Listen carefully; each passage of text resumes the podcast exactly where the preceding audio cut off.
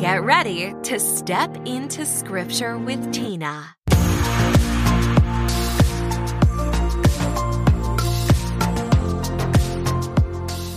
Hey everyone, welcome to Step into Scripture. My name is Tina. I'm a pastor's wife and a mom of seven. Alongside my husband Matt, I've committed my life to serving King Jesus as a church planter, a Bible teacher, an author, and an advocate for all in family ministry.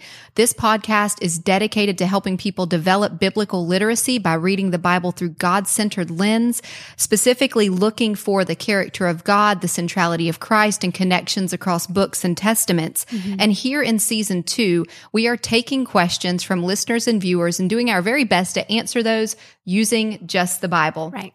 So in this season, the Bible questions we're getting are coming from people who are connecting with us on social media, people who are emailing us. But this one today is specifically from someone who is part of a Bible study that mm-hmm. we're offering here at our home church, Ecclesia Christian Church in Conway, South Carolina. This is a question that is related to a Bible study we're doing right now using the book Step into Scripture as a guide to take us chronologically through the Bible. We just finished reading the book of Job. Mm-hmm. And so someone participating in that Bible study asked a question that we've all probably wondered Right. when we've read the book of Job, and it's this. Is it okay to question God about the trials that are coming my way? Mm-hmm. Because Job faced a lot of trials. And so he definitely causes us to question as we read this whole account whether or not we can bring this grief, bring this anxiety, bring our trauma to mm-hmm. God and direct it to him. And Job, you know, he's plagued with worse trials than probably any of us will ever experience. Right. Just to recap, his 500 yoke of oxen, his 500 donkeys, and his 3,000 camels are stolen. So essentially, he loses everything. Yeah. All of his wealth. His many servants and 7,000 sheep are killed. His 10 children are crushed to death. Mm. That's probably the worst one that we read and even his wife turns against him. And all of this calamity is brought on him because of an accusation by Satan that Job didn't blamelessly walk before God because he actually loved God Right. or was committed to God, but just because God blessed him. Obviously, Job was very wealthy. And so Satan says, you know what? Take that wealth away from him mm-hmm. and he won't be faithful to you any longer.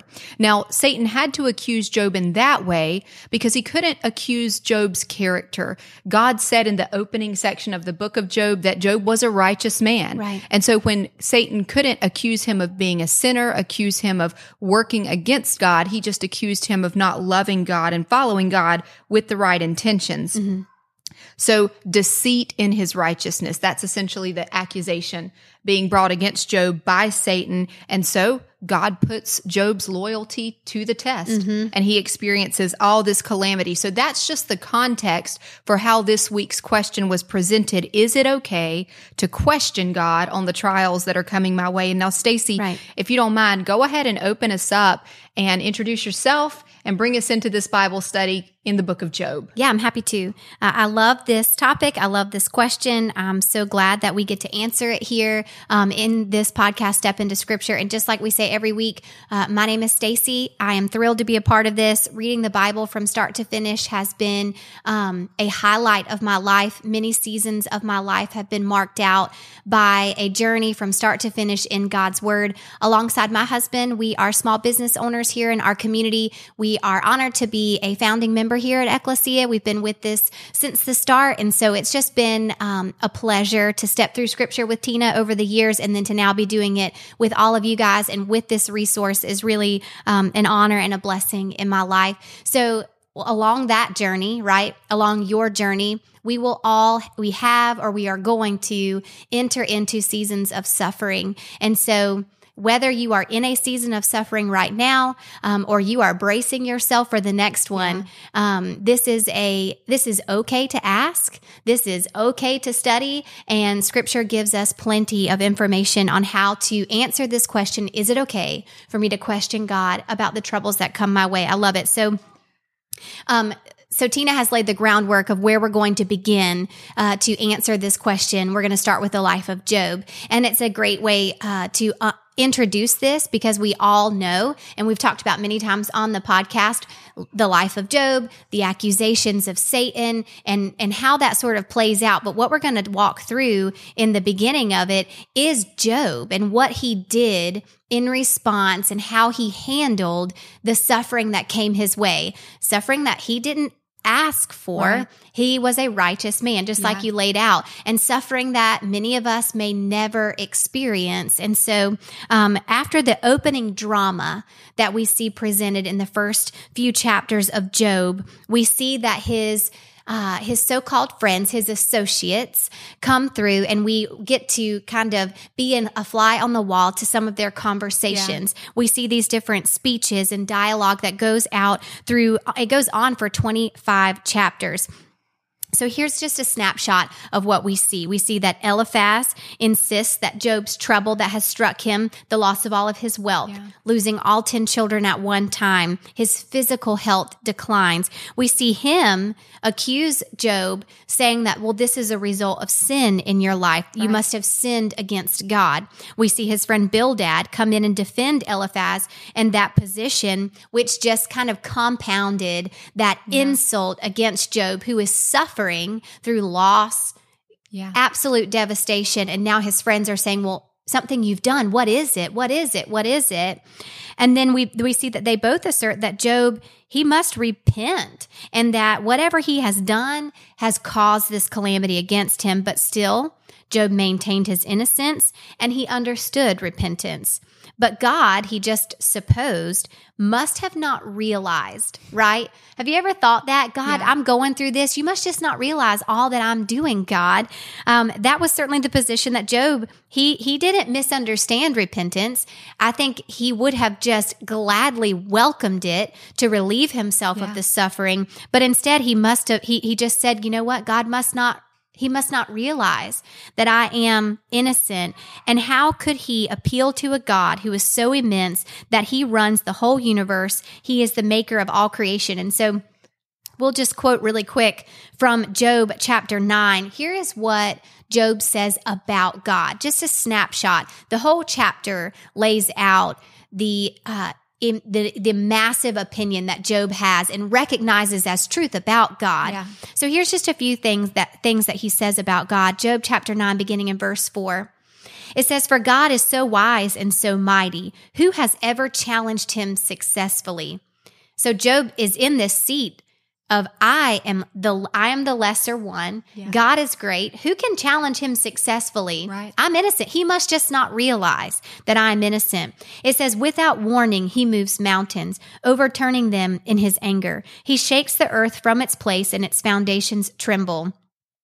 If he commands it, the sun won't rise and the stars won't shine. He alone has spread out the heavens and marches on the waves of the sea. So you see, Job, in just that short glimpse of what he has said about God recognizes God is so much more than I could ever understand. Yeah. So who am I to challenge him? So amid his expression of his insignificance before this holy and all powerful God, we find though a seed that's been planted for the gospel that we all get to fall into today. In that same chapter, chapter 9 and verse 33, Job says, if only there were someone to mediate between us, someone to bring us together. Yeah. He's recognizing the us in that statement is a humanity and this holy, massive one who spreads out the heavens and marches on the sea, God.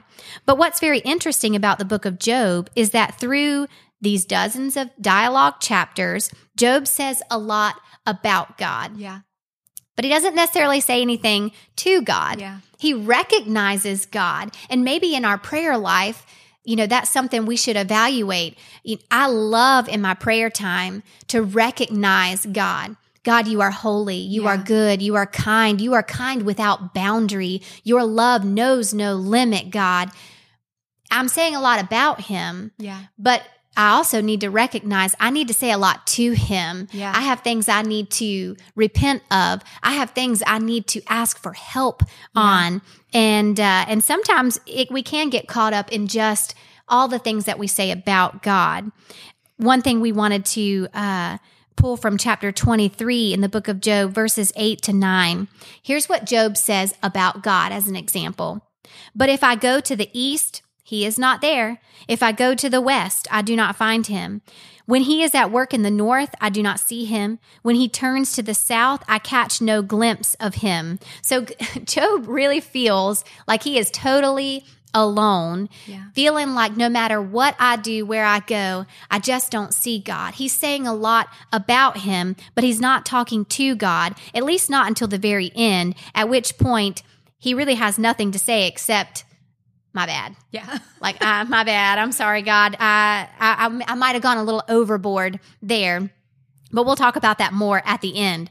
So, after these three cycles of dialogue between Job and his friends, his friends Eliphaz, Bildad, and Zophar, we see a new character enter in to the story that we haven't heard from before up until this point, and his name is Elihu. Yeah. And uh, such an interesting last piece to this because we're not really, uh, there's not really a true consensus on how to interpret or understand um, Elihu's position on Job's circumstance. Um, and so, Elihu kind of holds out to say what he's going to say. He lets all of the older gentlemen in the room hash through it. Yeah. And then here he brings in um, his point. And so we saw Eliphaz, Bildad, and Zophar make wrong statements about God, wrong assumptions, and oversimplifying the way that God runs the world. They made some true statements, right? Sometimes when I have, or many times when I have read this, I, I find myself a little convicted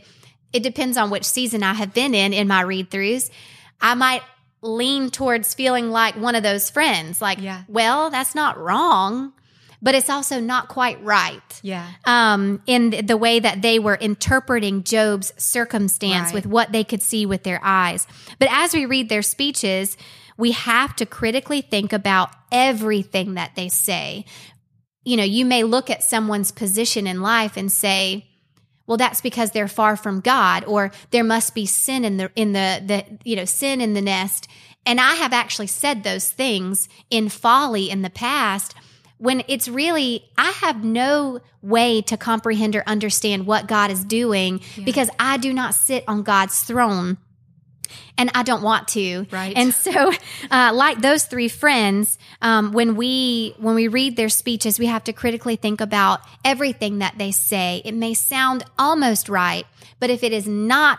If it is not in line with what God has to say about it, then all of it's wrong. Right. And so when it comes to Elihu, it's not easy to say whether his assessment is solid or if it's faulty. But even still, here are three things um, from uh, your show notes that I think perfectly uh, kind of summarize how we should look at this final speech.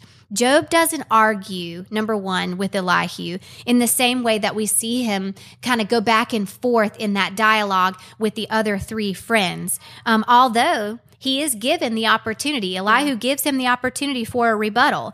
Uh, next, you know, in the end, when God does finally speak, he doesn't rebuke Elihu like he does the other three. Yeah. And so then you go, okay, so he must have been right. Yeah. But you're not quite sure. There's no real consensus there. And then lastly, Elihu presents a different picture about Job's suffering, the origin of it, than the other friends. The other friends really hone in on you must have done this. You're suffering because of sin. You must repent. You must have, uh, you know, blocked your heart from that. Elihu takes the position that it's not necessarily a consequence of wickedness, but that it could be a tool that God is using to draw us closer to God. Um, you know, and even through it, though, Yeah. Job maintains his innocence. He goes as far as to say things like uh, Job 27, verse 2. He says, and this is a big, bold statement As surely as God lives, who has denied me justice, the Almighty, who has made my life bitter. That is a that's a very big statement. And when you when you read that, you can look at that and go, "That's a mistake. Right. That's a big mistake." And Job's pretty innocent until then. until that moment, He's he's glorifying God. God is so big. Yes. I mean, he's wrong in thinking God is un uh, very far from him. right. Yeah. right. But but here it's like, ooh, Yeah, he went a little far with that too one. far. Yeah, but it also speaks to the amount of suffering. Yeah. And he recognizes I couldn't have brought this. This is so much. I couldn't have brought this on Yeah. myself. And so I, I'm not advocating for what he said. um, but I do think that when we look at our life and the choices that we make, will this be something that allows us to go okay, i'm gonna i'm gonna monitor me. I'm gonna say yes and be obedient. I'm gonna watch myself so that when suffering comes not if but when suffering Yeah. comes i can look at it as a tool that god is drawing me closer not as a consequence for my own wickedness. And then i won't have to sit in the seat of accusing god Yeah. of delaying his justice Well, you and I were even having a conversation about this like last week, I think, and and I was sharing with you how when I've gone through a season of suffering, because we we all fall into Job's friends mentality. Sure. we suffer and we go, "What did I do? oh did- yeah that's the very first thing i yeah, do what did I do to bring this mm-hmm. on me?" And like I was I was sharing with you, and I'll, I'll share with our listeners and viewers as I've been in in a season like that and struggled through it and and at times just in tears Yeah. said to my husband like I, I can't figure out what I've done wrong. Have I lost the favor of God mm. in my life? And and sometimes we can do wrong. We can sin and mm-hmm. invite suffering in our lives, but when we haven't, that's when it becomes difficult and we have to be careful not to accuse God. And I want to just tell you all something my husband shared with me that's really helped me process suffering that did not originate from obvious sin in my life. He asked me, Tina, who are you accountable to?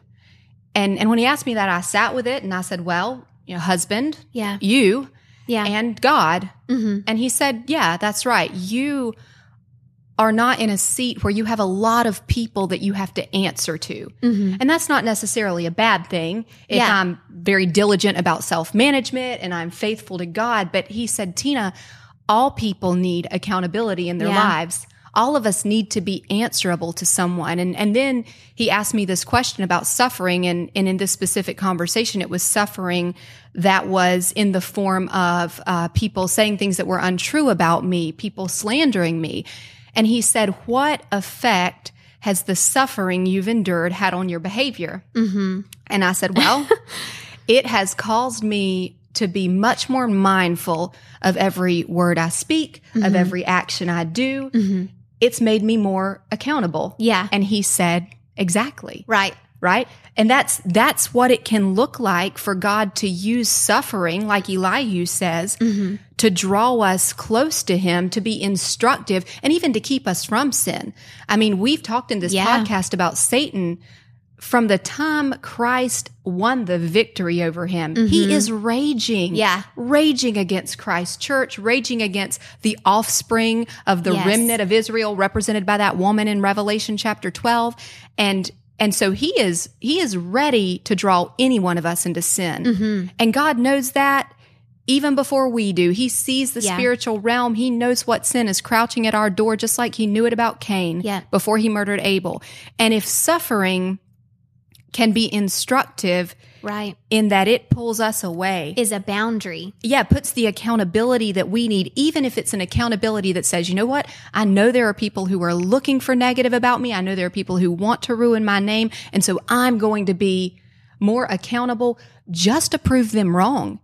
If it keeps us on a path of righteousness, hmm it's a blessing. When we were talking about that last week, I think I even asked you, like, you know, sometimes I wonder in in in many things that that we experience in life, like God, I want to stay in a seat where I don't require your explanation, Yeah.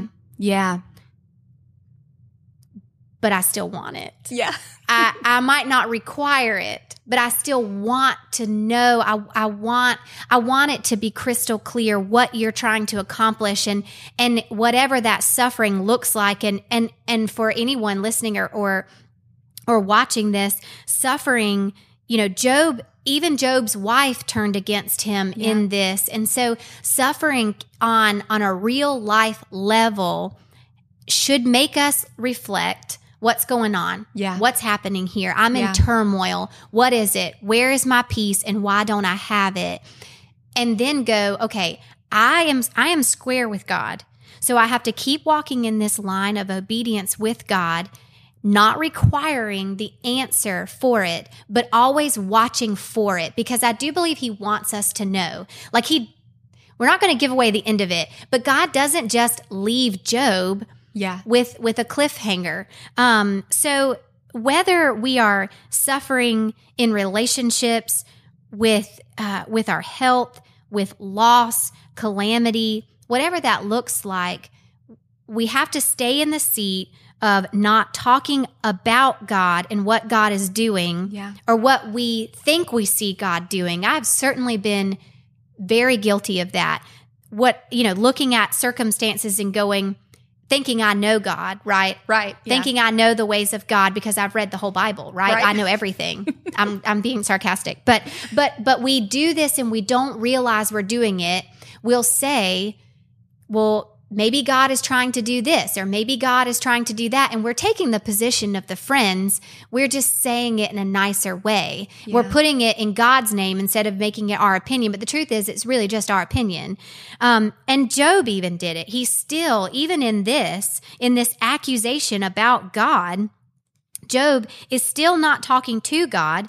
He's talking about God. And here he turns to actually calling God the accuser, which we know because we've seen behind the curtain in this story that Satan is the accuser. He is the originator of all of this and really who looks because it is Satan as the as the accuser here. The friends look foolish and Job looks foolish because they're all being played.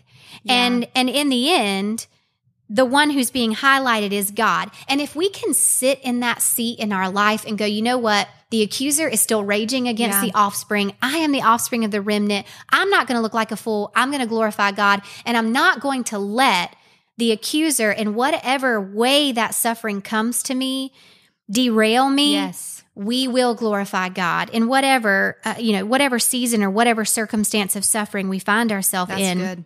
Okay, so even in this, we want to note we, we've we've gotten the vibe that Job is talking about God and not to God. We do that. We talk about what God is doing instead of talking to God about what He is doing. Um, and and sometimes that's because we want to sit in a seat where we don't require the answer, but most of the time it's because we are trying to just push our opinion out there. Yeah. I have been guilty of it. I know everyone listening has been guilty of it. So why is Job doing that?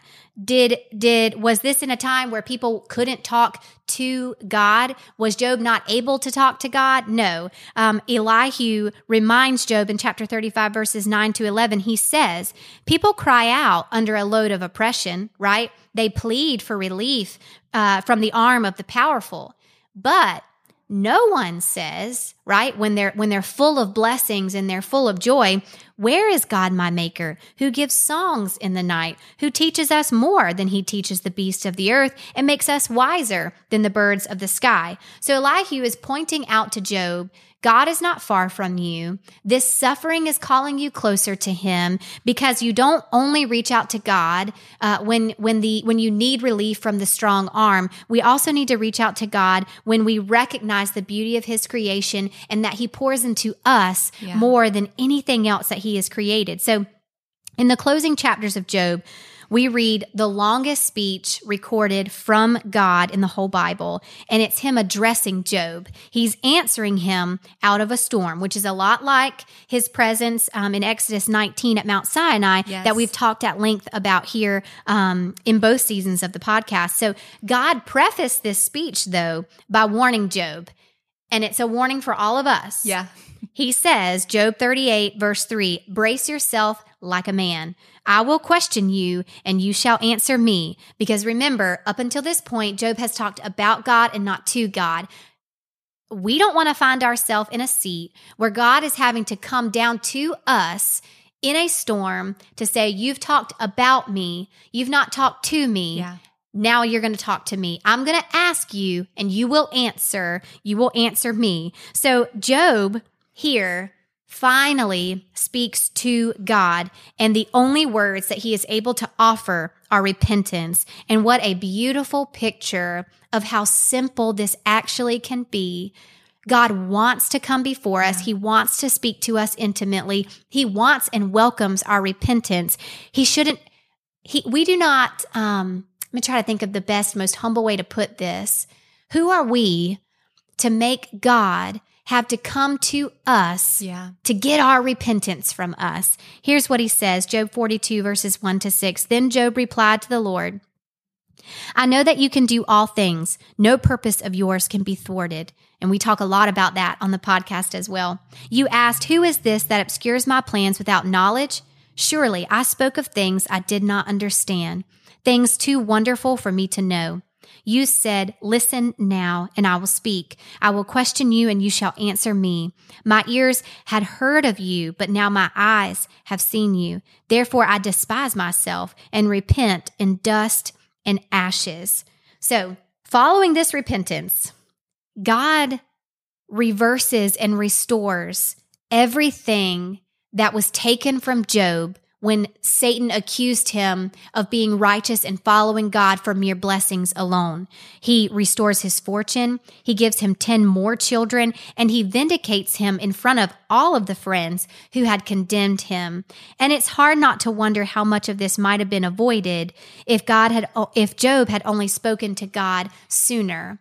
But I'm very grateful that we get the whole picture. Yeah. We get from curtain to curtain with this, and we can find ourselves, if we're humble enough, in every seat and every character of the story, obviously except God's. But God still wants the same thing. He wants to accomplish the same thing in our lives through suffering as he did in the life of Job. All right, so let's look now at a similar account, someone who is suffering intensely. Because again, what is our question this week? Is it okay to question God about the trials coming my way? Mm-hmm. A prophet suffering intensely who also talks about God, but then talks to God Yeah. rather than God having to come get the answer from him. Right, right. So we're going to go to the book of Lamentations, and this is an account of a prophet's mourning over sin Mm-hmm. and circumstances. So Lamentations was likely written by Jeremiah. This prophet was an eyewitness to the fall of Judah at the hand of Nebuchadnezzar and Babylon. But it's not a prophecy, even though Jeremiah was a prophet. You can read his prophecy in the book of Jeremiah. Instead, Lamentations is a lament, a lament over Babylon's final siege of his homeland, of the nation of Judah.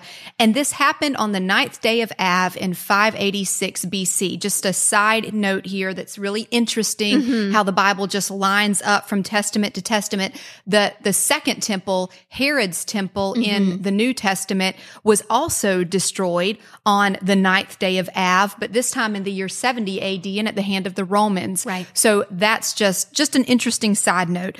So Lamentations here, this lament that Jeremiah pours out is not to be read like a narrative or a story, Right. but it's five individual poems and each one is a standalone poem, but they're connected around a central theme. Mm-hmm. And that theme is this devastating event, the fall of Judah. Right.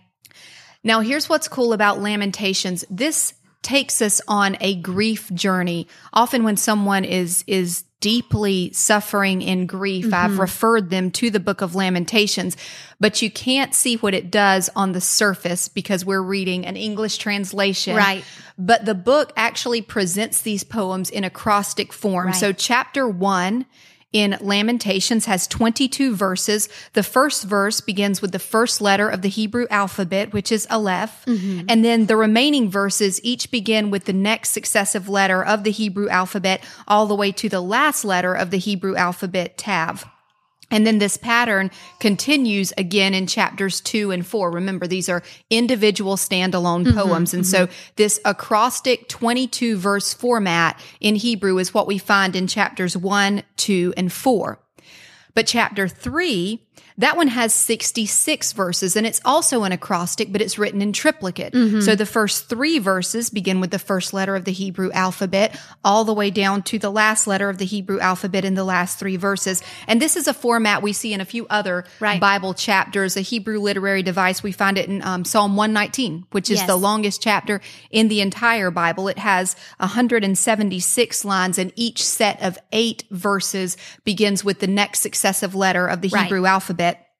So, chapter five, we've talked about one, two, three, and four. Chapter five also has 22 verses, but it's not an acrostic. Here, Jeremiah breaks the pattern Mm-hmm. and instead he turns and addresses God. Right. And he just starts pouring out his heart in prayer. And this is the outlier. This is it. Yeah. And, and so this book is just an excellent walk for us through a grief journey when trials are just coming at us like waves and we're not sure what to do mm-hmm. because he gives us, Jeremiah, this Holy Spirit inspired model for how we can deal with grief in a godly way. Mm-hmm. Because essentially, I think that's what's at the heart of this question. Yeah. I'm, I've got trials coming. Am I, can I question God about Right. it? How do I process grief in a way that's going to honor God? sure. And we saw an example from Job where he he got out of that line, right? Yeah. Where he starts accusing God of being unjust and is dealing with him, and that's not the way to do it. But what we can do is direct it toward God. And that's the beauty that we see in the book of Lamentations, because in the midst of immense pain, I mean, this is Jeremiah's homeland, his family, everyone he knows, his country. Yeah. I mean, it would be like if here in America, yes. We were invaded and and and besieged Snatched away. Yeah, if we had um, all of our provisions cut Right. off, we were starving to death until ultimately an invading army came in and just started killing off everyone, Right. And just saving um, the brightest and the best to go work for them, Right. Mm-hmm. in their homeland. I mean, that's what's happened in Judah. And Jeremiah deals with this in such an orderly way, Mm-hmm. in such an orderly way that he's writing an acrostic. Sure. And the first two chapters, we can look at them like an ascent in his grief journey up a mountain, right? So I want you just to try and picture what this looks like. You've got chapter one with a 22 verse acrostic. You've got chapter two with a 22 verse acrostic. And then you've got chapter three where Jeremiah's outcry of grief essentially Yeah. peaks. Right. And now we're at 66 verses and the acrostic is written in triplicate. And really, what this is showing us is the A to Z of the matter. So we see this also in Psalm 119. That's the longest chapter in the Bible, this acrostic format. It gives us the A to Z of a matter, and the matter there is the Bible. Right. The longest chapter in the Bible talks about the Bible, mm-hmm. and it gives us the fullness of the picture of the greatness of God's word. Right. So Jeremiah is dealing with grief in this orderly way and he's pouring out his heart to God. And this is so good because sometimes when we are in immense pain, Yeah. experiencing intense grief, there's nothing that anyone can do or say to fix it. Right. I've sat in the seat before of just being in turmoil over something and having that feeling of there's no one I can even talk to about this. Yeah. There's no one I can call who can give me the answer. And I believe the moment that thought crosses our minds, we need to go, Oh, yes, there is. Right. That is God possibly just bringing us to that place for no other reason than because he wants us to remember where he is. Right. He doesn't want us acting like Job, thinking that he's nowhere to be found. Mm-hmm. And so Jeremiah sets the example for us of bringing God the fullness of our despair. Yeah. Um, and as he brings it, he recognizes the source here. And in Jeremiah's case, the source is sin. Sure. In Job's case, he was a righteous man and he was suffering because of an accusation that Satan brought against him, and God gives him the opportunity to vindicate him. Right. And he does.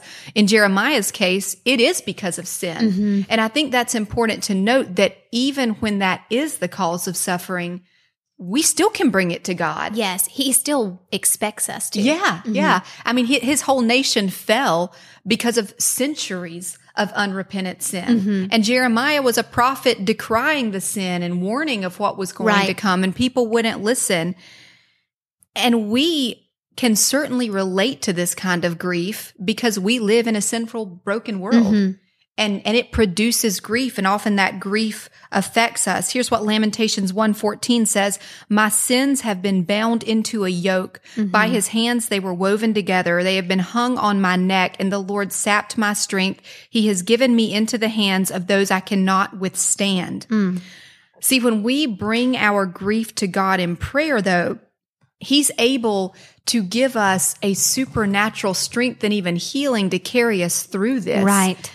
For many years, I did not understand the true meaning of the passage or the, the phrase, peace that passes understanding. Right. And it was honestly through a miscarriage that I first understood what that meant. Mm-hmm. Because, you know, I've got seven kids, you've got four kids. Miscarriage was always a possibility and a Mm-hmm. Yeah. fear. And it was a big fear for me. I thought, man, if, if I ever happened, had that happen, Right. I just wouldn't be able to bear it. And then when I did, it was so strange to me Mhm. because I thought I should have been destroyed and I wasn't. Right. And the only explanation was this is what God means by peace that passes understanding. I can echo that. I've experienced something in in in my walk with God that in the moment I f- fully I, I had to go back and really rehash with God my response to what I was experiencing because my response was and I don't say this for self glorification, but really my response to what I thought was the worst thing that I could ever Yeah. experience was you've you must have a plan. You must have something and and you've got you've got it. And so when what I thought was unfolding wasn't actually the circumstance, praise God, I had to really sit numb with God for a minute and go, I was really ready to do that with you. I'm so glad that's not what you wanted to do. Yeah. But I I wonder if you were testing my response. What's the words of Job? That's how he was tested. And, and his Mhm. initial response was, The Lord gives and the Lord takes Mhm. away. May the name of the Lord be praised. Oh yeah. Man, here's how Jesus says it Matthew 11, 28 through 30. Come to me, Mm-hmm. all of you who are weary and burdened, and I will give you rest. Take my yoke upon you and learn from me, for I am gentle and humble in heart, and you will find rest for your souls. For my yoke is easy and my burden is light. That's an invitation. It is, and I just want to mention your the book Step into Scripture right here. This this invitation from Jesus is take my yoke and learn from me. I am gentle, I am humble in heart. We're never going to respond to suffering like this, willing to ascend through it, willing to go disciplined through it like this prophet did, unless we know the truth about God and the truth about Jesus. Without that, we are going to absolutely fall apart. Yeah. We'll talk about God. We'll maybe curse God. And we're, we'll never come to him if we don't really know who he is. And so, if you haven't picked up that resource, I encourage you to do that sooner than later. Make the commitment, open ended, to read it from start to finish for nothing else but to make sure you know if this is true or not, to know what to do when suffering comes your way. for sure. So after these first two chapters in this, these two acrostic poems in the book of Lamentations, the author peaks in chapter three. Like we said, he's, he's on Yeah. a grief journey here. He's essentially climbing the grief mountain. And at the height of it, in chapter three, verse 18, he says, So I say, my splendor is gone, all that I had hoped from the Lord. And mm. that, that shows us the depth of his misery. That's a seat that many of us may have been sitting in before where we were utterly hopeless. And the incredible thing about the book of Lamentations is that Jeremiah shows us that it's okay to sit in those feelings sometimes, just to sit with the grief and the hopelessness. You said you had to just sit numb Mhm. after this particular experience and just say, that's where I'm at. That's Yeah. what I was ready to accept. Mhm. Jeremiah shows us that when he has lost everything and experienced horrors Sure. that I pray we never even have Absolutely. to dream about, Absolutely. he could just sit in the grief. And that is something we Christians need to know because here's a bad habit we have. hmm We often try to shortcut grief. We want Yeah. Mm-hmm. people to just hurry up and get over it. And, and usually with good intention, right? Yeah. Because we are children of God. So we feel the need to be joyful, uh, no matter what, because that's how we express that we trust in God. And sometimes, although this is, is well intended, it can lead to our faking it rather than doing the hard work of moving through grief with the Lord's help, approaching Him about it and dealing with it in a way that's honoring to Him. And so in the book of Lamentations, we see Jeremiah ascending Right. the height of grief and then setting an example of what to do when we're just hopeless, when we're just done. Right. Totally done. Listen to Lamentations 3 21 to 26. Yet this I call to mind, and therefore I have hope. Mm-hmm. Now, three verses earlier, Mm-hmm. he said, My splendor is gone, all Right. that I had hoped from the Lord. Mhm. He is totally hopeless. And then he goes, Yet I call this to mind, and therefore I have hope. Because of the Lord's great love, Yeah. we are not consumed. For his compassions never fail. They are new every morning. Great is your faithfulness. I say to myself, the Lord is my portion. Yes. Therefore I will wait for him. The Lord is good to those whose hope is in him, to the one who seeks him, and it is good to wait quietly for the salvation of the Lord. Hmm. So while we can sit in the grief, we can feel the depth of the hopelessness sometimes. What we can't do is settle down and live there. Yeah, for sure. And how do we keep moving? Right? Mm-hmm. Because this is a grief journey, this book of Lamentations. We are moving through the grief, not living in the grief. So I want you to notice Jeremiah's actions that we just read. He called to mind. Yet Yeah. I called this to mind. And then I said to myself, these are acts of the will. Mm-hmm. So when we're on this grief journey and we're totally despairing, at some point, we have to stop allowing our emotions to rule unchecked. Right. And it doesn't mean we have to rush through it. Yeah. Or act like it didn't happen. That's right. We don't have to deny it. But at some point, we have to take willful steps to move forward. And the only way we can do that is just like he just did. And just like you just said, by harnessing the power of what we know about God That's and right. his good nature. yeah, absolutely. Without that, what in the world's going to power our steps? What's going to take us to the next place? Mm-hmm. So Jeremiah's renewed Mm. mindset here at the end of chapter three, as he has reached the peak in this grief journey, it didn't mean the grief had ended yeah. right? He descended from the mountain of grief through chapter four, and and that's a terrible chapter. You can go back and read it for yourself, but he speaks of absolute horrors Right. that he has experienced with the fall of his nation. Infants and children were starving. The people were emaciated because Babylon had besieged the city. They had cut them off from all their supplies. Um, the people were so starved they were unrecognizable, Right. and probably one of the hardest things we read here is women were cannibalizing their own children. I mean, that's the depths of despair that he mm-hmm. has witnessed and walked through here. And after he laments that appalling condition of the people, then he just cries out to God and he remembers God's faithfulness. Mm-hmm. In order for us to do this, we've got to know God's word. Yeah. We've got to know God's character. And then, as we see in Lamentations, we can call these truths to Yes. mind. We can say them to ourselves, and then we can claim them to God in prayer. And that's huge. Lamentations Right. 5 1. Remember, Lord, what has happened to us. Look at us and see our disgrace. See, God had made a promise to Israel. Mm-hmm. And and Jeremiah knew that. And so he can tell God, but remember what you said. And so can we question God about the trials we're going through? We we can.